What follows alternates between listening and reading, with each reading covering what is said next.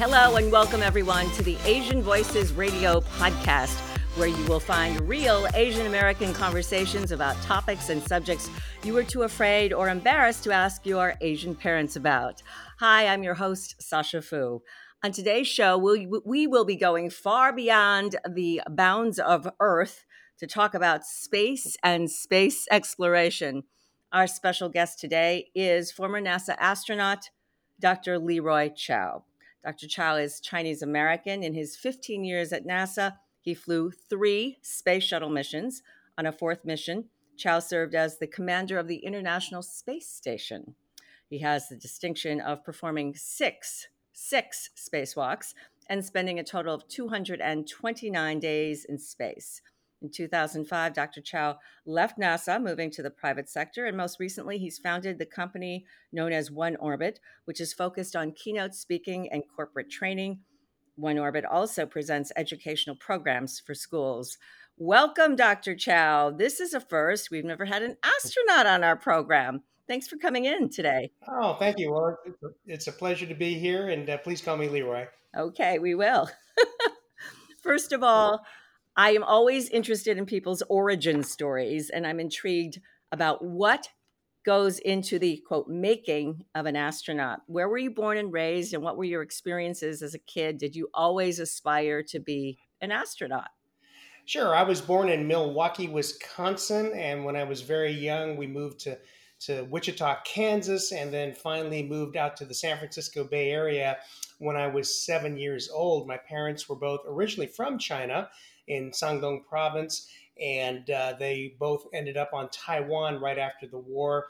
They were still very young back then, and they met each other some years later at university. Uh, got married, and my older sister was actually born on Taiwan. But by the time I was born, uh, they had both immigrated to the United States. So I grew up in the San Francisco Bay Area, and you know, I don't know for whatever reason, uh, flying airplanes and rockets was something that that always fascinated me from a young age.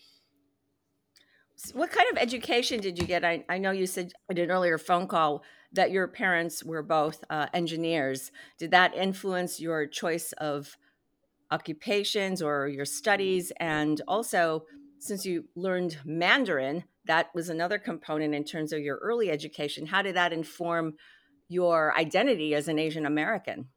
Sure. Yeah, my parents were both chemical engineers. They st- both studied chemical engineering on Taiwan my father came uh, out to the United States first for graduate school, and he studied, you know, got his master's degree in chemical engineering. My mother followed him a year later, but back then in the mid 1950s, you know, there was uh, engineering was still very much dominated by males, and so mm-hmm. uh, she was unable to get into the program. So she actually ended up getting her master's degree in chemistry, and then some years later, actually got a doctorate in material science and engineering. So engineering was a big part uh, of my family and my upbringing. Uh, I have two sisters, one older, one younger. Neither one of them were were affected by the engineering culture and uh, did not go into technical fields, but uh, I very much did. I was interested in how things worked from a very young age, so pursuing a, a course in engineering was kind of a natural natural for me. Did you feel? I know that I'm speaking from my own background that um, I'm Chinese American that there is a tremendous pressure from families to be the best, to excel. Did you feel that growing up as well? Well, yes, we, we grew up definitely in, in a dual culture family. My parents very much retained the, the Chinese culture at home, uh, particularly the work ethic and the importance of school and education. And then, of course, we grew up in, in mainstream American neighborhoods. So at school, uh, very much so, I was, you know, in, in a very Western culture. I learned all of us, all of the kids, we we simultaneously learned English and, and Mandarin Chinese growing up, so we were always bilingual. Uh, but uh, yeah, but I think we we kind of took the best of both worlds from that. How did learning Mandarin at an early age help you? Did you feel at some point that that was kind of a secret power for you? well, it was kind of funny because uh, it's very much like my own children. They they grew up speaking uh, both Mandarin and English too, because we had a Chinese nanny. Even though my well, my now ex-wife is is not Asian, she's not Chinese, but uh, but they've you know they it's still in there. I can still speak to them in Mandarin. They still understand, and they can pretty much speak back to me. But uh, wow. I think it helps you a lot. It gives you perspective, especially growing up in the two cultures and and uh, coming up, you know, growing up with two languages at a very young age. I think that sets you up to be able to learn other languages as well. And so when I uh, studied Russian as an adult because of my preparation for the space station mission. Uh, that came, it was still difficult, but it came easier for me than other people who did not grow up bilingual. Yeah, I think that's true for many people who say they've uh, they've mastered more than one language, and I guess I wish that uh, schools had more of an emphasis on diversifying our language and cultural experiences in that way. I'd like to hear more about what goes into the selection of an astronaut. What are the traits that NASA looks for? I think that all candidates, you know, by the by the time that they actually apply to NASA, they've all been accomplished technically and otherwise. Uh, and so I think what it really comes down to is what your references have to say about you, why you, they think you might be a good candidate. And if you're actually selected to interview, then I think what they're looking for is is this a person that I can get along with? Is this a person who can work well in a team? You know, being a leader when mm-hmm. it's appropriate, being a follower when it's appropriate, in other words, is this a person I'd like to go on a space mission with? And so most of the board members, the selection board members, are astronauts. And so I think that's the main question they're asking themselves is this someone I would want to fly with? Pretty good question. I suppose there are people who have annoying personality traits, like the person who won't shut up, um, stuff like that, trivial stuff that might seem um, you know trivial on earth yeah well it's not so trivial when you're putting a team together that's going to be in a small confined space for a long period of time so it becomes very important whether you know this person is a team player and can you know, get along with others and is flexible and you know willing to to do what it takes to to get along and get the job done Leroy, I'm apologizing because this is not a very original question. It's this question I'm sure you get countless times but really, what is it like to be in space? it's really a fantastic experience. It's uh, it's hard to imagine or describe completely. It's a bit surreal. Uh, you're up there, you're floating. It's a weird feeling, especially the first time. You're dizzy for a, the first uh, day or so because your balance system is trying to make sense, or your brain is trying to make sense of these signals coming from your balance system. At the same time, the view of the Earth is spectacular. The colors are very bright and looking through the horizon at the sunlight passing through our atmosphere causes it to glow these beautiful bright shades of blue. So, uh, very, very beautiful, wonderful experience, but at the same time, quite surreal. yeah, in addition to obviously the physical spectacle, did you have any of these, I might call it sort of these metaphysical thoughts about what is the meaning of life? What is our relationship to the universe? Thoughts on that line? I, I, think we, I think we all do. I think uh, I don't think anyone flies into into space without some pretty serious introspection and thoughts about what it's all about. Why are we here? What does life mean? You know, what else is out there? So very much so. Yes, I think the biggest thing, the biggest effect that had had on me is to kind of give me a, a more of a bigger perspective of what things, uh, you know, about life and what it really means and of course, we don't really know, but it just kind of made me appreciate life a lot more. And it made me stop worrying about small things that really don't matter. You know, I used to be the kind of person that would be irritated if I felt like I'd been overcharged for something or, or, or something like that. But uh, I learned to let that all go. It's really not that important. It'd be nice and fanciful to think that you could spend most of your hours on the shuttle looking out the window and gazing at the majesty of the universe, but we know that's not true. There's a lot of work to be done. Can you tell us a little bit about the actual work or tasks that you were assigned to do? Sure. I mean, on any space mission, your your day, your schedule is planned down to the minute and uh, you know you've got a schedule on a computer that you're trying to stay on. You've got experiments to do. You've got maintenance work to do uh, logistics you know simple things like finding items for disposal or finding items for the next experiment. Uh, you're doing maintenance work scheduled maintenance changing filters changing burned out light bulbs um, you know um, all kinds of things. Sometimes uh, you get to go do a spacewalk so that's very exciting. Of course you're very well trained for that but it takes a lot of getting all the pieces together, getting the suits prepared, and then going through the process of getting dressed and and the procedures for shutting down the station basically, and then getting outside and then reversing that process of getting back inside and reactivating the station. So a lot of work going on. Not all of it is exciting. A lot of it is mundane. Like I said, gathering items for trash, uh, cleaning up, things like that. But uh, you're definitely very busy. What was it like to be on your first spacewalk? I imagine the novelty of that. I know you've trained for that, but still, the reality of actually being outside the shuttle or the space, sta- you know, the space station and taking those. Yeah, no, that was that was really uh, that was really surreal. you know, it was like being in a dream. Uh, first time I opened the hatch and went outside and got that face full of the earth through my spacesuit, my helmet. Uh, you know, it was like, wow, this is this is amazing. And of course, you're very well trained, so you know what to do. You're out there for a long time. You're out there. Each spacewalk is planned for about six and a half hours. Um, you know, but it's it's nothing prepares you for that first uh, impression or image of what it's like to be outside, realizing that you're outside in your own personal spacecraft, which really what is what a spacesuit uh, is. You know, it's, it's got your life control system or life life support system, the uh, oxygen, of course. Uh, you've got some carbon dioxide scrubbing systems and thermal control to keep you warm enough. But um, you know, it's it's kind of weird looking through the back window and you see your buddies inside of the space shuttle who are waving at you, but they're only three feet away, but they can do nothing to help you. you're outside uh, with a with a partner, but you're kind of alone in that you're in your own spacesuit. But it's a, it's a great experience. It's uh, not at all like the movies. It's a very physical uh, experience. You've got to be in good physical condition. You're working against the pressure of the suit every time you move your arms or your fingers. You're working against that pressure, and so you have to be in, in good physical condition uh, to do the work. Also, it's uh, cumbersome because you've got these big, heavy gloves on. You've got uh, limited visibility in your helmet but uh, you're expected to use these tools and, and, do the tasks you're supposed to do.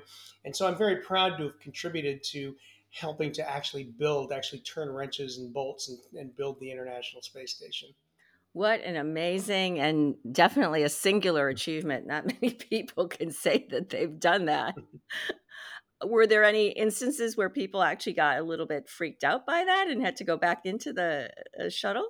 Yeah, in the history of spaceflight, yes, there have been a couple of cases where people were kind of freaked out by the experience. In the early shuttle days, there was a U.S. astronaut who actually, um, you know, was a little bit freaked out and grabbed on so tightly to the handrails that he actually strained the muscles in his forearm. And eventually everything was okay, but he had, you know, actually injured himself because he was kind of so freaked out about being out there. Uh, on the Russian side, at least one instance I know of, there was a, uh, a cosmonaut who was so freaked out about being outside, he kind of froze and didn't do any of the activities he was supposed to do and and finally was able to get you know the other person outside was actually finally able to get him inside the airlock at the end of the spacewalk and repressurize but he was kind of freaked out during the whole time and really was unable to do the things that he was mm. supposed mm-hmm. to do so it, it, can happen it has happened very rare very very rare but it has happened on a few cases in occasions you talked about the need to be uh, in good physical condition in order to actually do some of these uh, mm-hmm. uh, activities assigned to the spacewalk. How do you maintain your physical conditioning in zero gravity? Well, in zero gravity, uh, we do have exercise devices on board, and it's very important that you use them. Uh, you you need it just for your health, not just to be in good physical shape for doing spacewalks, but just for your own health. So we have resistance exercise devices, we have cardiovascular devices we have a treadmill on board. Of course, you have to use rubber bungees to hold yourself uh, down to the track. We have exercise bikes. We have resistance exercise devices that allow you to mimic weightlifting, and that keeps help keep your uh, bones and your muscles in shape. And we exercise two hours a day when we're on the station uh, because it's so important to keep that exercise going for your short, you know, middle and and long long term health. I want to ask you about your experience as the commander of the International Space mm-hmm. Station, mm-hmm. obviously working with people, crew members from other countries. Right. In some ways, it's a large social experiment, right? Can everybody get along? Sure. Can you bridge cultural differences? What was that like? Uh, it's not as difficult as you think because by the time a crew flies together, uh, we've spent a lot of time together and there was some thought into putting that crew together.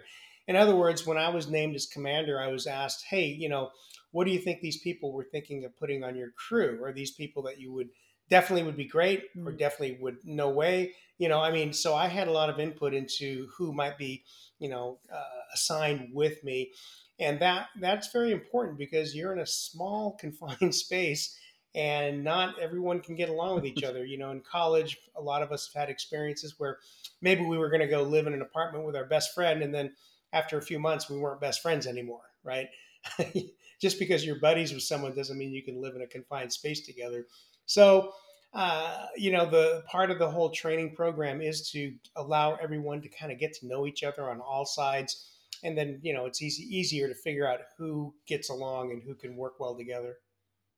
So you were on this International Space Station for about six months. How many people were on that mission with you, and um, did you feel like it was a productive mission? Yeah, for the long haul, it was just two of us, just uh, myself and uh, a uh, Russian cosmonaut. Actually, his his family background was from Uzbekistan, so he's actually Central Asian, Salizhan Sharipov. Uh, during the handovers, when we had crew exchanges, of course, then we had five people on board. But uh, for the long haul, it was just the two of us. And I call Salizhan the brother I never had. And a little piece of trivia he and I actually comprised the first all Asian heritage crew in space. So that was kind of cool. Very cool. Very cool. I was going to ask you a little bit about that. What is your aviator call sign, Leroy?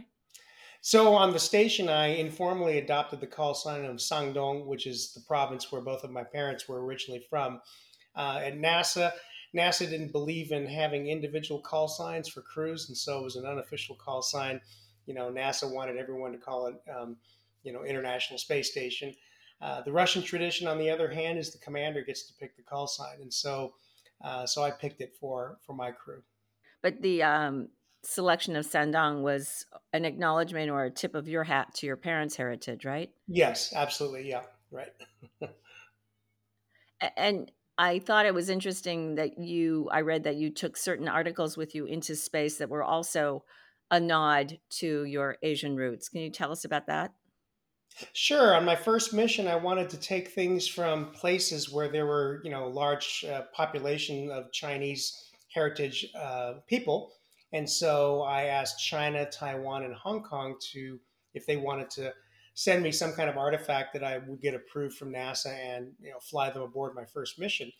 And so China sent me a small Chinese flag.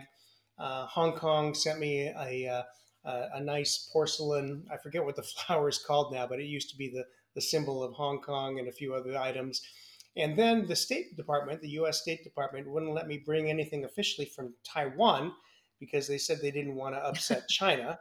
And so, actually, sure. the, the uh, local coordination uh, center um, actually did did give me a small Confucian scroll that I flew informally in my own personal item, you know, locker to uh, commemorate the people of, of, Taiwan. And so I was able to accomplish that, uh, although unofficially for Taiwan. I'm going to betray my ignorance here. So you referred to the Russian crew members in some of the missions. Have there been uh, representatives from China as well, right? Uh, not aboard the International Space Station. So uh, only Chinese Americans like me.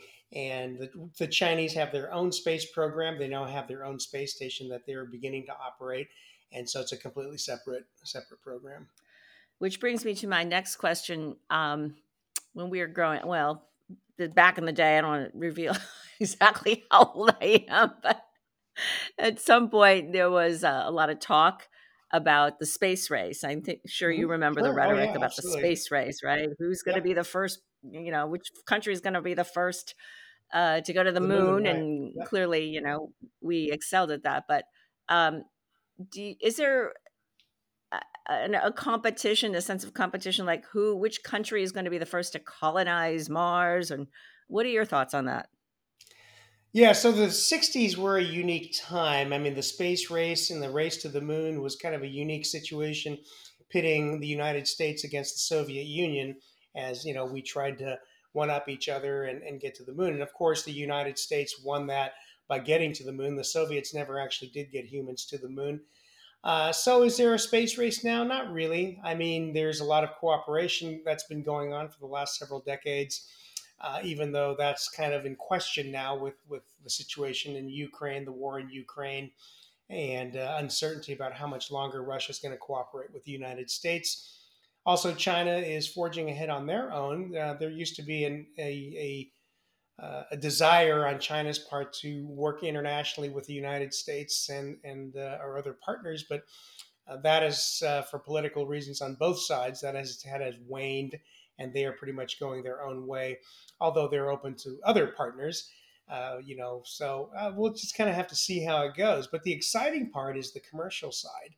And so SpaceX mm-hmm. is very much moving forward with their plans to try to uh, help NASA develop a lander for the moon. But more importantly for SpaceX is the goal of getting people to Mars. And Elon Musk, the founder and CEO of SpaceX, he's always said that he started SpaceX with that goal in mind of getting people to Mars and colonizing Mars. And he said he himself wants to be a colonist on Mars.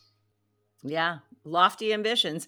In a sense, though, uh, Elon Musk's ambitions and his plans were also a response to the uh, United States government taking a step back from developing more space vehicles, correct? I mean, a lot of Americans, I don't think, even realize that this. Well, NASA, yeah, frankly, like a lot of organizations, either government or commercial, uh, once an organization gets too big, it becomes more bureaucratic, more inefficient. NASA is no longer the agency it was during the Apollo era or even during the shuttle era. And so companies like SpaceX, who can stay, uh, have a relatively flat management structure, basically Elon Musk is in charge. And so they're able to react and work very quickly. And in fact, uh, I'm on an advisory panel for SpaceX, and some of my NASA cohorts who, who were around during the Apollo era said, you know what? SpaceX reminds them, they said, of the Apollo era of NASA except that instead of just having all men working, there there's a nice mixture of men and women, and but it's the same energy, it's the same can-do spirit, and uh, you know it's it's exciting to see what they're doing, and I think the first spacecraft to Mars will be SpaceX. Interesting. So, I mean, looking back, do you think it was a mistake for the government, the United States government, to end um, the shuttle program and sort of uh, cease the development of further space vehicles? Well, I think it was a, it was a mistake for the U.S. to end the shuttle program. The shuttle was, uh, you know, there were there was a lot of life there were a lot of life left in those those vehicles. We could have kept flying them, and I think we should have. Uh, they did turn out to be have higher risk than we had anticipated, but we were learning a lot and we were mitigating those risks, and we could have kept going. Now we are still continuing to develop the next generation government vehicles. Artemis uh, the lunar program to put people back on the moon that is still going ongoing, although the funding levels are not what really needs to it needs to be in order to support that program to get humans back to the moon sooner rather than later. But that's kind of where we are. You know, the economy being what it is. Um, it's difficult to argue for more funding for space exploration, and that's why I think it's exciting that you know commercial companies like SpaceX are moving forward uh, with their plans to explore space and to get us to Mars. What are the greatest opportunities for the commercialization of space? I mean, we know obviously there's a very robust market for satellites. What else is out there that we can mm-hmm. um, exploit and, and help the, our humankind here on Earth? Sure, satellites is the big one, of course, and of all kinds of different satellites, Earth observation satellites, uh, for imaging, you know, of all different kinds, including looking at climate, looking at, um, you know, uh, changes over the years, things like that. Communications, all the telecommunications satellites, uh, imaging for uh, you know all kinds of different reasons for agriculture, for for military. Frankly, you can buy these images now. Countries can buy these images, high resolution images from these commercial companies that have these constellations that are frankly, really very good, very high resolution. So that's the big area for commercial. For other areas, you know, Jeff Bezos and Blue Origin, his company, his space company, he has a vision of building infrastructure in space between here and the moon, between the Earth and the moon, called cislunar space. He wants to build factories and colonies in space. Mm-hmm. And so that's obviously not just around the corner, but he's in it for the long haul, and he's he says, you know, this is generational. It's going to take hundreds of years for this to develop.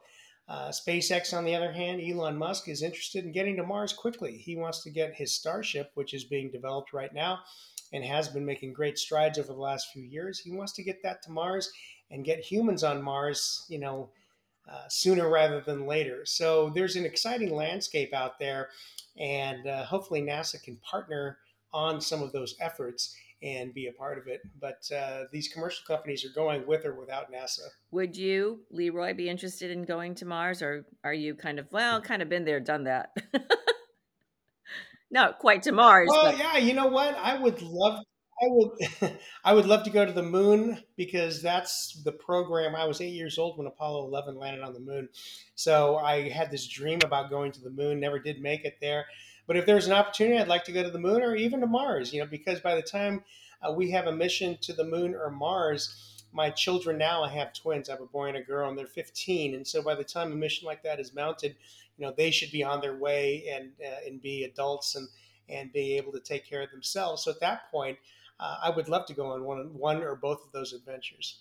Wow, it's so exciting. I mean, as a kid, we just thought about these things as being so some sort of sci-fi fantasy, but some of these things are now becoming reality. What about this area of space tourism? Yes, space yeah, tourism, and you, are talking about your kids mm-hmm. going into space and being able to visit sure. places like the moon. How far are we from actually having a robust market? Well, I mean, the, the tourism has started. I mean, we, you know, the Russians have flown several space space flight participants, as we call them, over the years, starting in the early 2000s. Uh, of course, the price tag is huge, right? Um, uh, the current price to go into space, uh, either on a, a, commercial vehicle or on uh, with the Russians, is somewhere between 50 and 75 million for about a week aboard the space station. Now, we have some efforts that companies that are offering quite a lower sum to just spend a few minutes into space, basically go up and touch space. So, Blue Origin, they have their new Shepard spacecraft, Virgin Galactic, Richard Branson's uh, project or company. Uh, they have their spacecraft, and for about 250,000 thereabouts, uh, you can go and fly up and touch space, spend about three to five minutes in weightlessness, and then come back down and get that view of the Earth. But uh, just for a few minutes, though. That's an expensive joyride. yes. yes, it is. I don't know. I, I, I mean, as thrilling as it sounds, I'm wondering about the cost benefit on that one. yeah, no, I, I, am with you. um, recently, we heard headlines about Congress having these panels um, where they're talking about UV, UAVs, um, the acronym for unidentified aerial vehicles. Yeah, the UFOs. Yeah, yeah UFOs, unidentified aerial vehicles. Um, there were some people who said we saw aircraft or something that appears to be aircraft, but uh, did not seem to be something from our military or any other military on Earth. Um, what are your thoughts on this? Are have we been visited by intelligent life from another planet or another universe? No, I don't think we have, um, and I can we can get into why I believe that. But uh, no, I think these programs are what they've always been. These unidentified flying objects or aerial vehicles, they've always turned out to be either natural phenomenon or you know optical illusions or secret military programs.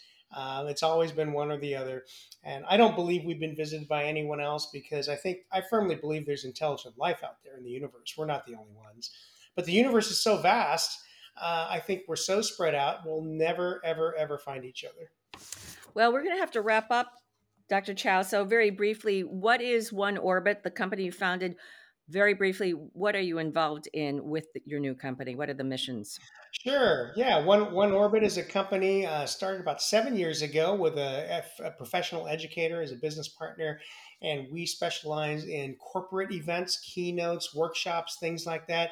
And our other side is the sponsored education side, where we send astronauts out to these STEM camps, or we a company will hire us to not only do a corporate event, but to come in and visit the local schools is like a good neighbor and it's good for the companies because then they hopefully will get a, a more motivated and educated uh, workforce that wants to go out and, and achieve things. So we uh, we've been doing that for a number of years. Of course we we went a little bit on hold on, during the pandemic but it's all opening back up.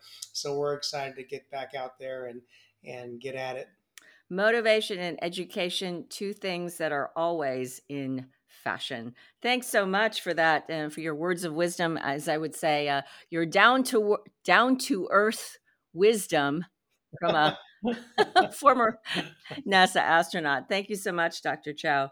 I want to thank you for joining us and to learn more. Thank you. Um, to learn more about you, your company, and your endeavors. How uh, do you have a website you'd like to tell our our listeners about? Absolutely. So my company website is oneorbitcdr.com. And my personal website is my first and last name.com, L E R O Y C H I A O. So, uh, yes, please come and visit our websites, or if you Google me, you should be able to find both. Um, but uh, yeah, we look forward to, to all kinds of opportunities, and, and thank, thank you for the opportunity today. Thanks for joining us. So, uh, we're wrapping up here. If you have any suggestions for future topics for Asian Voices, we'd love to hear from you. Also, be sure to subscribe as well as follow us on Facebook, Twitter, and Instagram. Until next week, I'm Sasha Fu, and I want to thank you all for listening. Please join us next week for another exciting and thought provoking Asian Voices radio show. Until then, take care, everyone.